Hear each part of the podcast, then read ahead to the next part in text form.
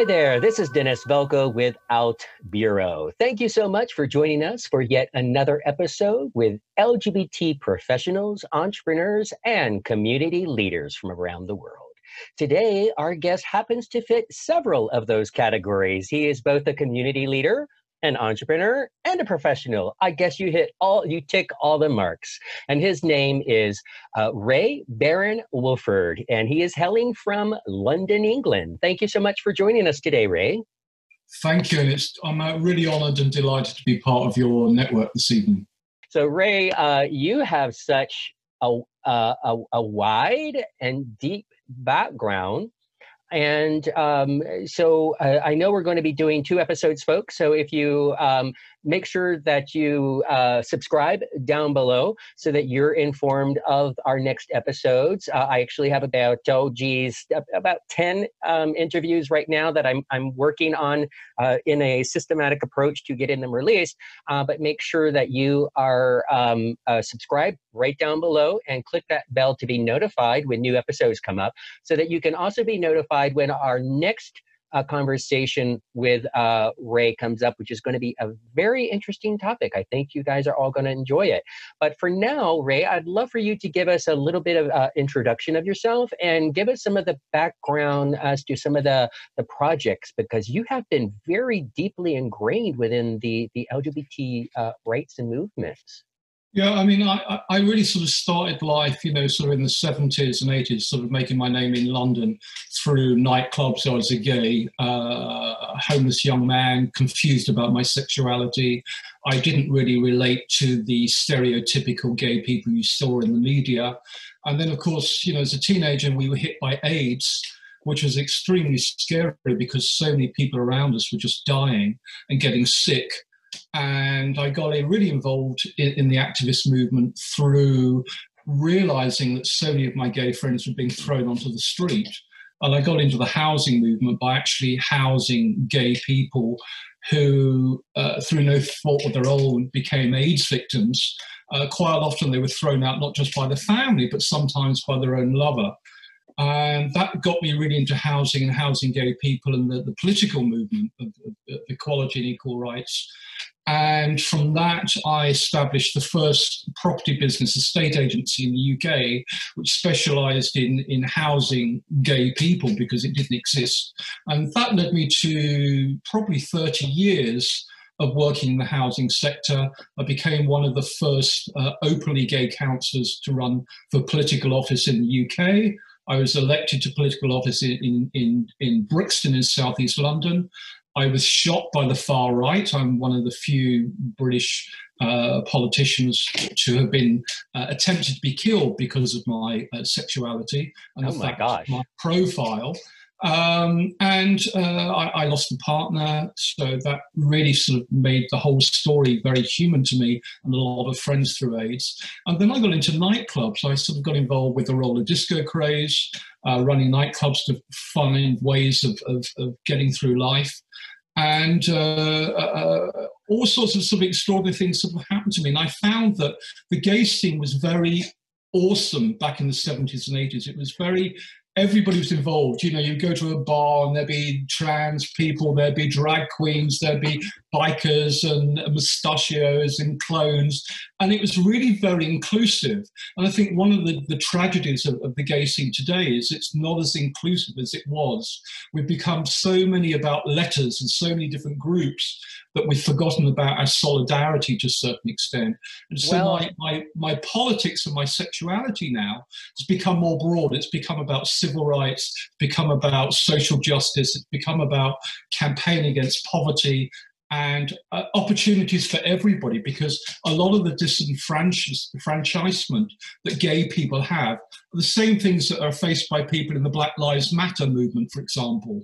And so I, I, see myself as a gay man, and I, I, experienced homophobia, and I've experienced struggle with my with my mental health and my sexuality. But that's also defined who I am and given me the power to make a difference, and that is what I do through my writing. Okay, you have just given us, as I said, folks, he has done a lot, right? So you have just said in a very in a concise manner uh, a whole lot of stuff uh, that I'd like to back up and kind of unpack a little bit for folks so that they kind of understand what you uh, experienced and, and, what you did and accomplished. Because I, uh, although that was a very comprehensive statement, I don't think it got to the depth of, of what I'd like folks to understand. So, um, uh, so what, kind of starting off is uh, one of your your last statements is kind of the some of the differences in you know the 70s 80s compared to now um, and i think for me having kind of come out in germany actually um, in 86 and 87 because i graduated from american high school in 1986 joined the army um, took a position, specifically uh, a job that I knew I would be stationed in Europe um, to get the heck out of the U.S. and away from my right wing evangelical um, family, and especially my my father and so forth. That I, um, you know, I had that experience of coming out in the the mid to late 80s, but in in Europe, in Germany, and kind of, you know, there there's was just so different world as you as you put it. It you know one we didn't have you know the the phones and the the the scruffs and the Grindrs and the everything else um, so one of the things that i i personally uh, find that's that's different is i'm a very social person. I love to go out. I love to meet people for coffee and sit for hours and chat over a coffee or go, you know, and meet for, you know, a couple of drinks and sit and chat and people watch.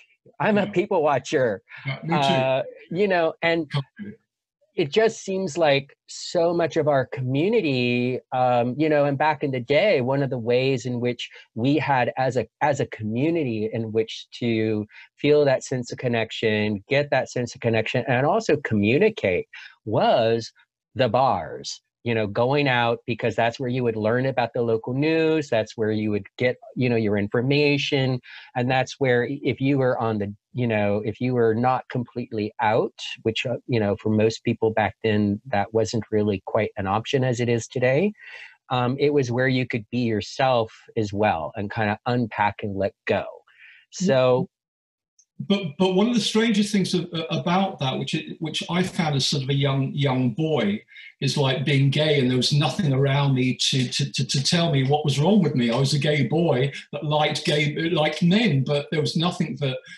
I could relate to. And I, I remember that my my my parents had like these these catalogs. I don't know if you have them in America, where you could buy clothes from a catalog. You know, a bit like you have Amazon, you can screen on on your your internet these days. But back in the day, you'd have a catalog, and I'd go to the men's underwear section because that's where I'd see men wearing, you know, like you know, nice nice pants and, and scanty t-shirts, and that was the closest I could get to, you know, my my my playgirl type of fantasies as a gay man. You know, um, Ray, I, let let me just confirm that I did the same thing. Mine, mine was the Sears catalog, uh, and it was you know looking at the men in the the underwear, and um, you know this was also back in the day when the TV was actually a piece of furniture, right? It was it was it was you know this was uh, you know mid '80s, early '80s um, and there was a, uh, I can't believe I'm telling you this, uh, telling everyone this, is I believe it was Mrs. Doubtfire, the movie. Uh, they had a, a, a scene um, where they went to a male revue club. So, as a female, I believe it was Mrs. Doubtfire. I'll have to now look it up. But then there was this this uh, scene where this you know male was, you know, dancing, you know, stripping, only of course got down to his very tiny Speedos. Well, we'll just say when the family would go to sleep, sometimes I would be up at one o'clock in the morning watching that and I had it and I had it queued up to 10 minutes before yeah. and so that I could fast forward do my business put it all away and hope that the family, no one, my dad or his wife or my sisters or something, didn't get up to get a glass of water. It was. But, but a lot of people forget as well that remember that gay bars didn't have the advertising and the persona. If you were just coming out as I was, the way you discovered gay bars were quite often through the Sunday newspapers who would write some expose of seedy gay men in the woods or wandering the streets. And right. I remember when I first came to London and I, I, went to the Coleherne, which is one of the most famous, you know, gay bars in London. It, it, sadly doesn't exist anymore, but it was like hugely important to gay culture around the world for, for what it does. But it was like a gay leather bar. And I remember I'd come every weekend from my house in the suburbs to London and I'd stand at the bus stop across the road because I was too shy and too scared to go in a bar because there was all these gay guys in leather and big moustaches and chains and hankies and all the gear. And it took me about six months before I had the bravery. And the only reason I had the bravery was because one particular day I heard two gay guys in leather talking about fashion. And I thought, they were clearly not hard because the leather had all these fearsome connotations with it, you know, dominance and, and, and violence to a certain extent through the Easy Rider type of movies. And that was the moment that I actually went in. But if it wasn't for all these exposes about how gay people would be, you know, going to these dark clubs or going to these woodlands or trolling these streets, I would never have gone. So, in a bizarre way, uh, us being victims was the way that many of us discovered how to become, you know, fully fledged members of the queer community. Ah, right. Well, I, I totally, uh, totally can re- relate. Uh, my my first gay club ever was a bar called Construction Five in Frankfurt, Germany.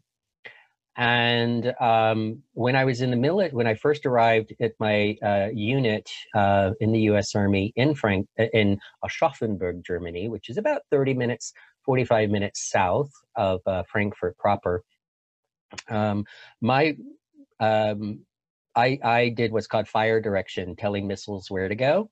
Uh, so I was between fire command, you know, command and pushing the button. And so we took weather data and everything else, terrain and so forth, and did it all uh, computations to put the missile from this point to that point.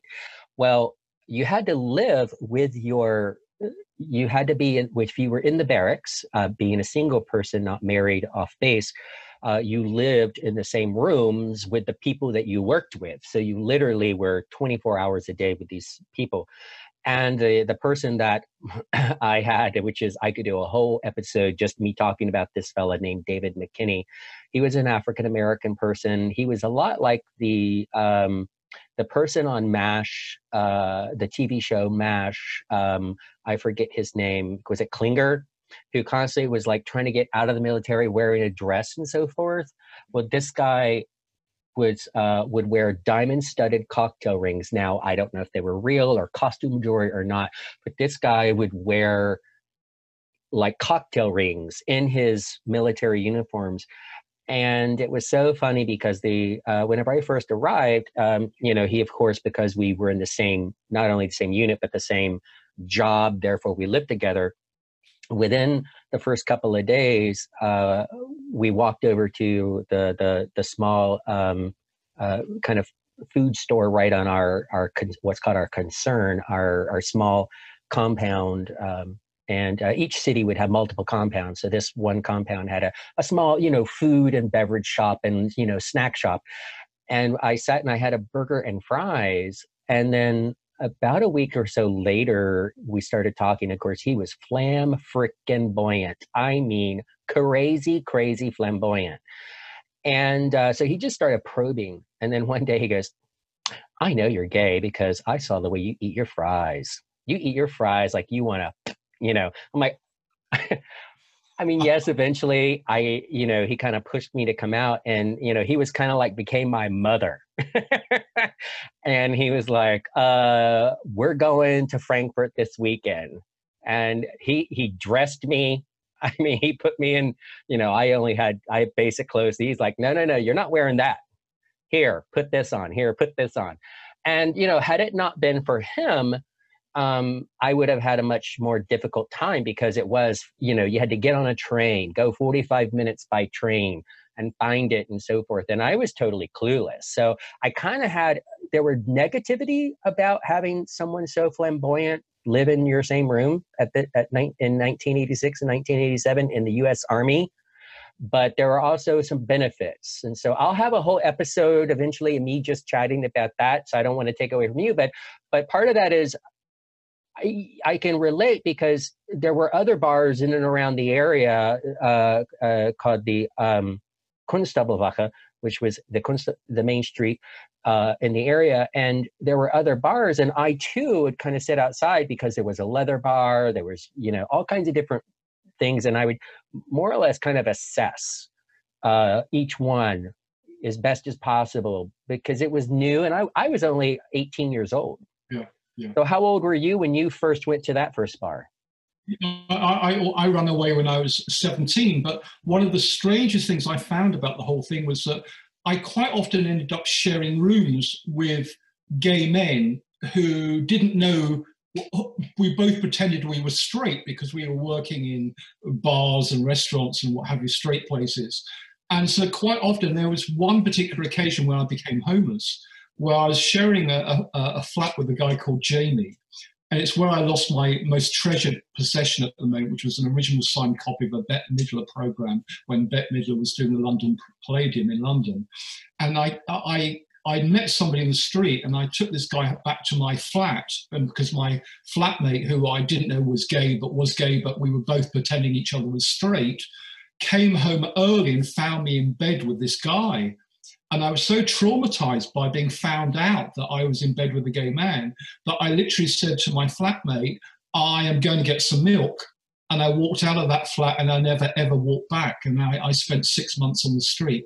I was so mm. traumatized by being seen in a physical capacity with another male.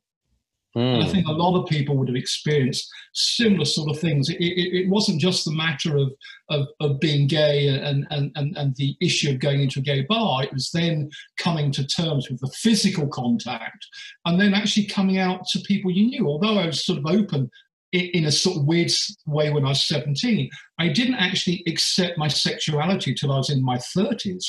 And I have friends hmm. now in their 50s who are only now in 2020 coming to terms with their sexuality. It, it, it's, it, it's, it's extraordinary how we're, we're such open as LGBT community, but actually the reality is internally we have so much turmoil coming to terms with who we are and, and how we express that and how we, even to our family and to our friends, it, it's one thing to be open and out to your friends, it's quite something else to your family. And I think a right. lot of people have issues with that, particularly if you have a family of faith, if you have a Jewish family, you have a Muslim family. There's lots of, of, of, of structural problems around it. And, and, and, and, and to a certain extent, being a runaway, I didn't have that family connection. So for me, to be queer was relatively easy because I didn't have anybody to be accountable to or anybody I was trying to impress other than myself. But there's a mm. lot of people, even now today, still have struggles with those issues with the people around them, whether they're married in, in a heterosexual relationship, whether they have children, whether they have family, whether people of faith. So I, th- I still think that the, the issues that we had as young men back in the 80s still to a certain extent, even though we think that we've won so much and we have such a broad agenda, we see so much of gay life on TV and on Netflix and everywhere else, the reality is for a lot of people, it's still a real struggle to come it to is. terms with who you are and how you live the life that you want because well, you're trying to live for other people, not necessarily yourself. Right, absolutely. and it, it, and it's like, and maybe, and and I don't know why that is, except to kind of push on and sh- and kind of relate it to other issues. Um, you know, for you know, as, of course, like racism you want to we think we've we've accomplished a lot but then you you really take a deep look and and know there's still a lot of issues there's still a lot of bi- uh, unconscious by uh, uh, conscious and unconscious biases that that happen Um, I also relate it uh, to a lot of times, you know, uh, in in the workplace, looking at you know sexual harassment. Here in the United States, that's been illegal for 40 years, yet it still happens. Look at all the education, and so then to your point is. Um, and I, it's a very very valid one is is look what all the progress we made but look at you know look at, at, at a at a group level and as an individual level you know how people are, uh, the struggles that they still have. Um, whether that be as a group or even especially on the individual level. I mean, here in the United States, you know, what, uh, a huge portion of the uh, individuals under 18 years old who are homeless are something like three times more likely to be LGBT. That's the same and, in the UK.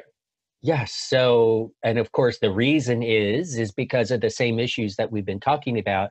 You know, that family dynamics, that family, you know, not accepting them uh, for for who they are and pushing them out, whether that's physically that or, or that the parent uh, or or, or uh, guardian told them you know get the you know heck out of my house or whether similar to you just walking out them them not them having the, per, the, the perception that the family would would not accept them and they leave on their own trying to avoid that conflict yeah, um, yeah. you know both of those are, are valid uh, uh, points um, and you know that's partly I, I will say for for many reasons why i wanted to start these these conversations and having them you know out there is that so you know it, it, it hopefully people can listen and, and having the professional you know perspective is you know having the different views because one of the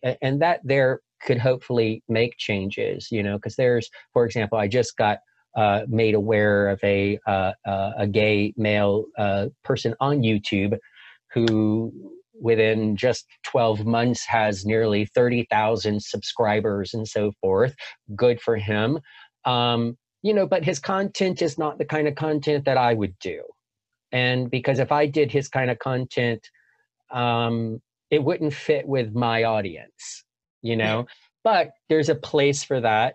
Uh, just like there's another person on YouTube uh, who does movies, and I actually did a, an interview with him, um, and uh, he does film and so forth. And well, of course, he has seventy thousand followers already because 80% of the time the guys in his videos are walking around shirtless. You know if if we were to be sitting around well i don't know with you and i at, at our age you know but you know i don't know. The older men are still cute i tell you. Yeah but you know I if i fancy my husband you know and you know his right. you know like 40 plus exactly but you know if we if i said oh well i'm i'm going to do a series of interviews and one of the require it's going to be targeting the male um you know because of course you got to be sensitive to the female but you know hey if i could get a lot of a lot of subscribers and get my message out if i were to say all right all of my i and my interviewees are always going to be shirtless and jock straps right? I'll get a lot of subscribers but but then that would not be accepting to a huge portion of the rest of the audience. And so the, the secret though, I think the secret people forget is that you know, you look at Lady Gaga, you look at Madonna, they're not trying to be anybody else. They are who they are. And I think too many people try to be, to emulate somebody else rather than be themselves. And I think it's a big thing that, that falls within our community. I, I, sort of very late in stage discovered that on social media, I'd rather have 500 people that follow me on Twitter that engage and share and buy my books and, and engage with my activism than 200,000 that just peer through my, you know, scroll down their Twitter page every day. Oh, yeah, yeah, this is what Ray's doing, like some peeping Tom than than just have the figures. And I, think too many people focus the wrong way round. A lot of advertising now is is is reversing from people that have got two or three hundred thousand followers to people that have three to five thousand followers because they find that those with a smaller following generally have a more proactive following base. And, and, and I find, for example, on my Twitter account that I, I, probably have percentage wise a greater engagement level than some of my friends that have 200,000 followers. And the mm. same with LinkedIn. I mean, LinkedIn, I find opens up the whole world. I mean, we, we've become friends through LinkedIn. I think LinkedIn, LinkedIn is extraordinary because of the range of people you meet on a different level to you meet on Facebook or, or, or, or, Twitter.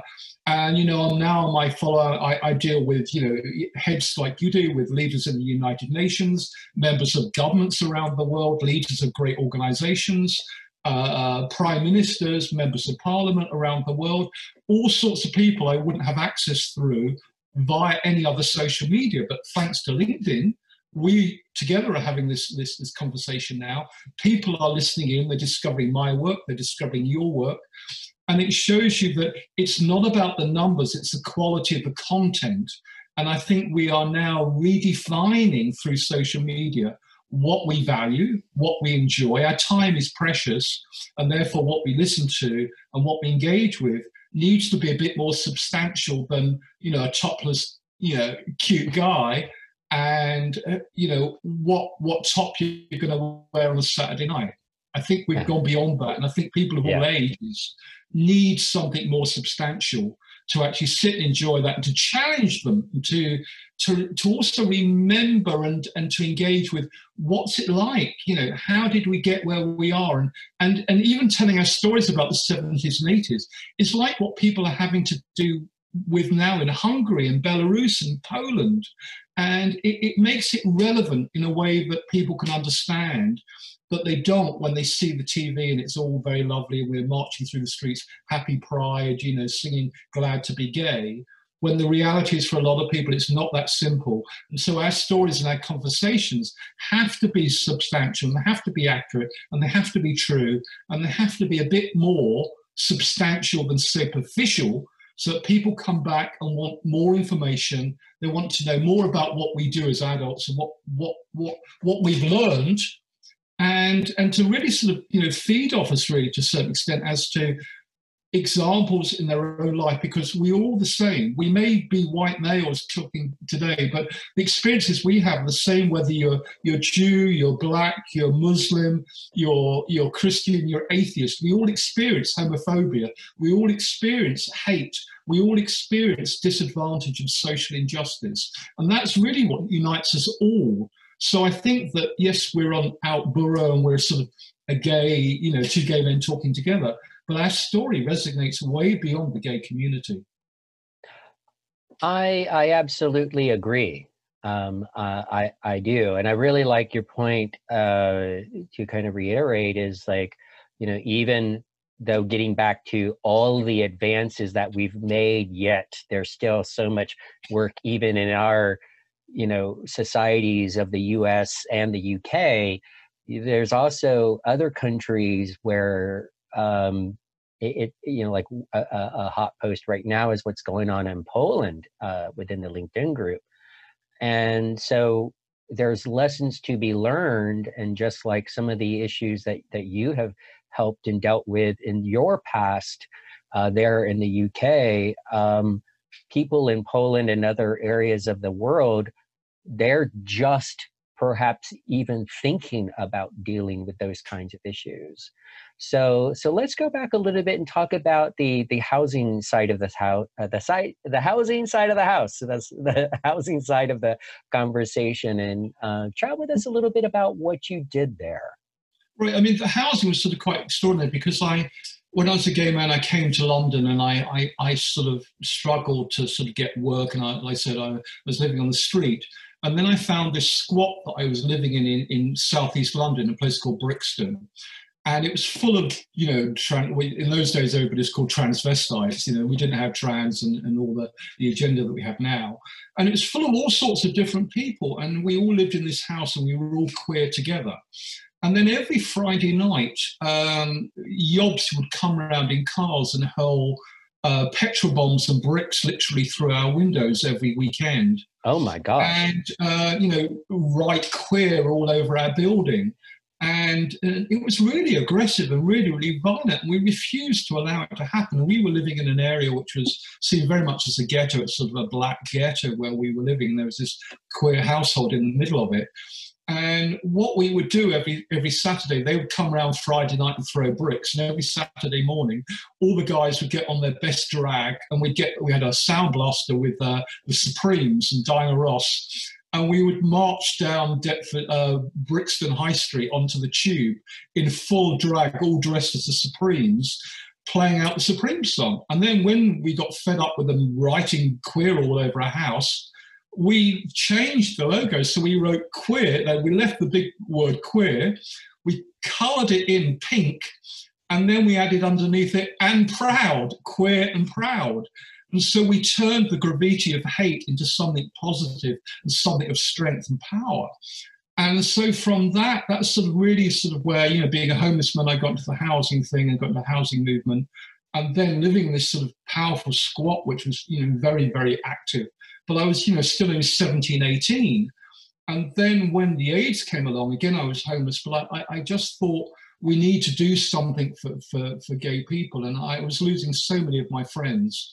And nobody could house anybody because back in the 70s and 80s, to share with another gay man, it was actually very difficult. You couldn't get a tenancy agreement. There wasn't even gay holidays back in the 70s and 80s.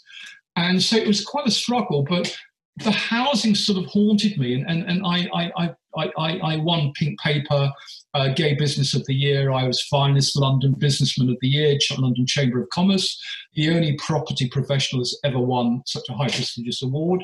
And um, that really sort of opened doors in housing, you know, changing policy. Uh, I worked as a government advisor for the government and for different political parties writing on housing policy. I worked on gay marriage in, in, in Tory government. And, uh, and that sort of really got me into the, the policy agenda, realizing through housing and, and, and policy, it wasn't necessarily politics that made a difference, but but but uh, housing. And then I moved to the area where I live in southeast London. And one day we were looking for somewhere to live, and I noticed that my local council was selling off really decent housing, which we needed for people in housing need, at auction, which means that they're sold at you know next to nothing. And so I got involved with this movement called People Before Profit, which uh, is now a political movement. It's quite small in the UK in, in the 2000s, 90s, it was, it was much bigger, and it, it's now has power in Ireland, north and south. But it was built on a housing movement, and what we did was we went into all these buildings and we occupied them the night of the auction, and we filled them with families who are waiting on the council's own waiting list. And by occupying those houses, we changed the council's housing policy. So none of those houses could be sold because they were now all occupied. And the council couldn't really kick all these people out because it was their own homeless people that were in these housing. And so mm. we suddenly realized through this housing movement that when you take some sort of direct action and work on policy, you can really make direct action. And then we, we progressed that. So we, we then said that there's too much land around London, which is sitting empty.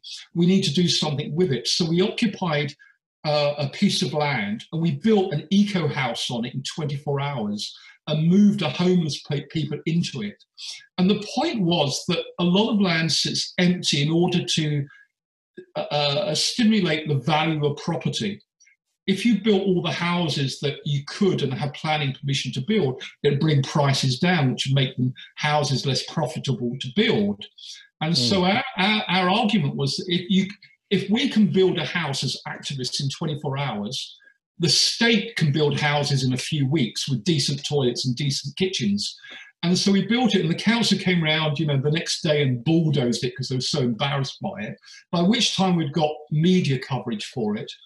And then we went to the actual town hall in Lewisham in southeast London, and we built an eco house literally on the lawn in front of our town hall, our state control uh, uh, centre. And we wow. occupied it for three weeks until we changed housing policy.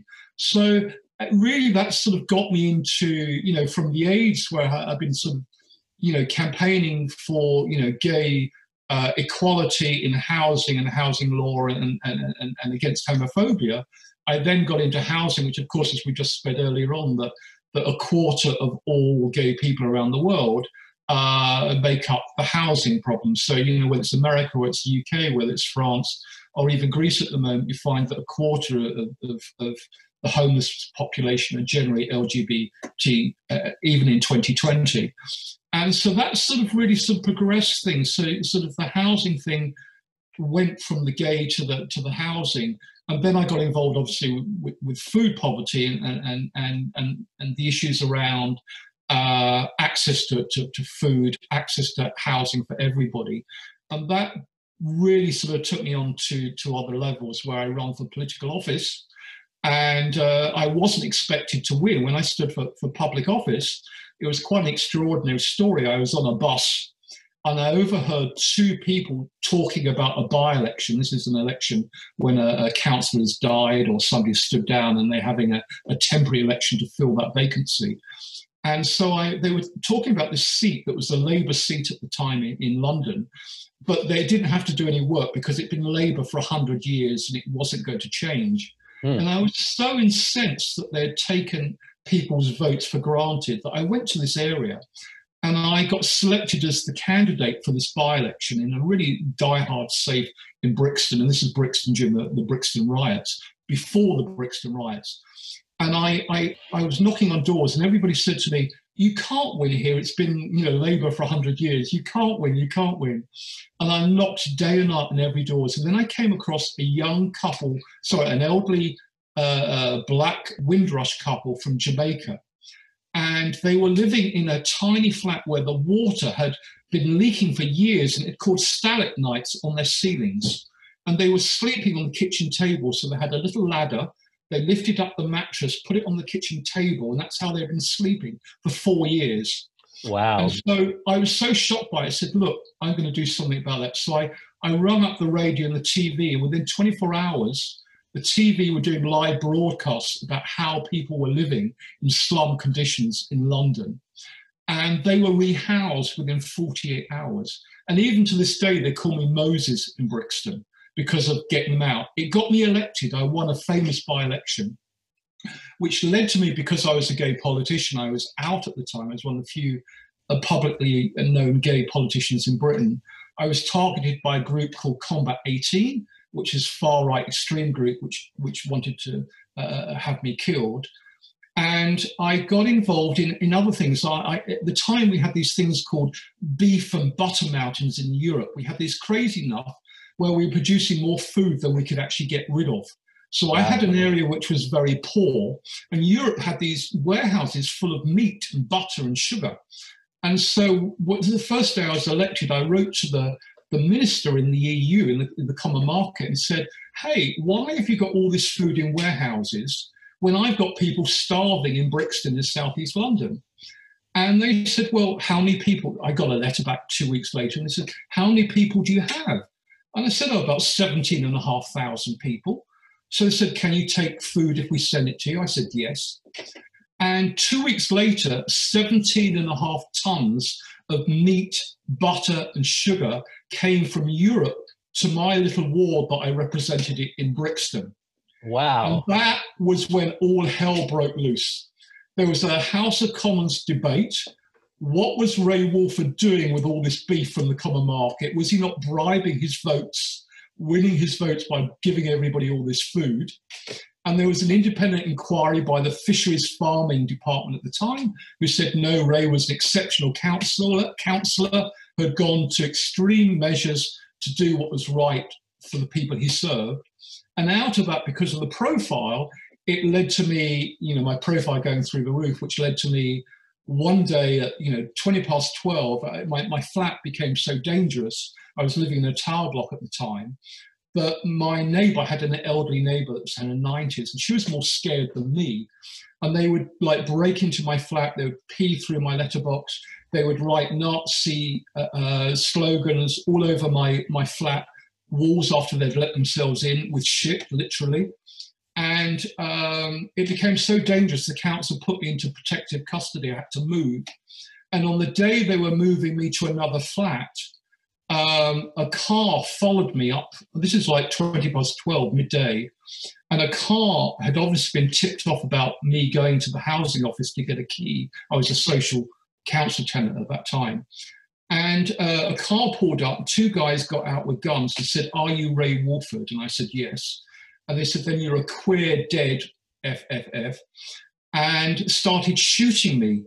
And it was so surreal because at the time I had a huge phone. We didn't have little phones, and I had a, a, a big alarm to ring the police. You know, alarm button to get police because I was on police protection at this point. And I managed to switch the alarm on and get police, and the police followed me, and they were sh- uh, chasing me and shooting me down the road. And people at each side of the road were watching because it was so surreal. They thought they were filming, filming a detective series or something. You know, it was just like it, it, it wasn't real. And then, as I heard the police car coming towards me because it wasn't too far away, I turned around and a bullet just hit my chin, just grazed my chin. So I got that close to being killed. And we managed to hunt these people down. They were actually caught. This is how crazy the legal system was in Britain at that time. Was it was so dangerous for me, I couldn't run for political office, so I lost my seat. I couldn't run again for political office from the seat that I loved. And the guy who shot me pleaded guilty. And because there was no crime, shooting gay people was quite acceptable in British law in those times. He got 18 months for assault instead of attempted murder because you couldn't kill a gay person in the 1980s and 1990s. So wow. it was quite an extraordinary sort of experience. Uh, so, you know, I managed to change things through policy and, and, and do some strange things. We didn't have social media like we have it now.